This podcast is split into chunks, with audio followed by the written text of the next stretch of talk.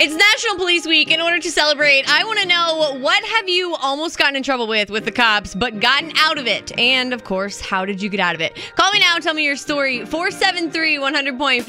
Right now, it's Breathe Carolina. What trouble did you and your ex escape? His mom and dad were in the house having sex, and they kicked us out. What? We were sitting in his truck watching TV. We weren't sober, and the bike cops decide they're going to knock on the window. Oh no! So how did you not get a DUI charge? We called his parents over 20 something times, and the police ended up knocking on the door and confirming that that was their son and that they kicked us out of the house so they could have sex. It was like the most embarrassing night ever. And that all of that, it's just unreal. Most of the time, I'll get away with my window tint. How'd you get away with it so many times? They, they'd cut me a break. They just thought you were a nice guy. I don't know about that, but hey, It's Hot 100.5. You said you got out of three felonies as soon as you got a new Camaro and turned 16. I'm assuming you just wanted to go fast.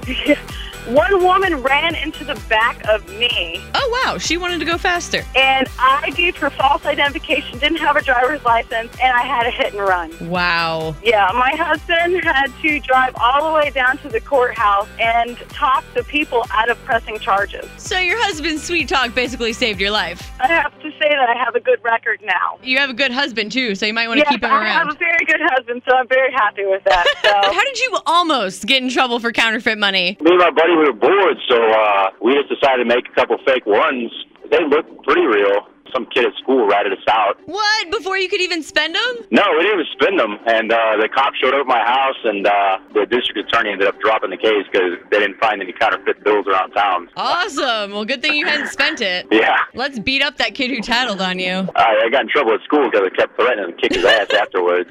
I would too. four speeding tickets by crying and pulling the I'm in law school and I have a pristine driving record. I've never gotten any ticket in my life. I'm so sorry. I won't do it again. Wait, are you really in law school? Yeah, Okay, well, at least that part is true. Are you an actress on the side? no, but I was always the lead in plays in like middle school and high school. So Well, it's come in handy in your future somehow. I was at the beach one time, and a girl we were with started throwing up profusely, and the cop pulled us over, and we told him that we found her on the beach. So you're like, I'm just a good guy trying to give a hammered girl a ride home. Yep. Lots of people are taking notes right now.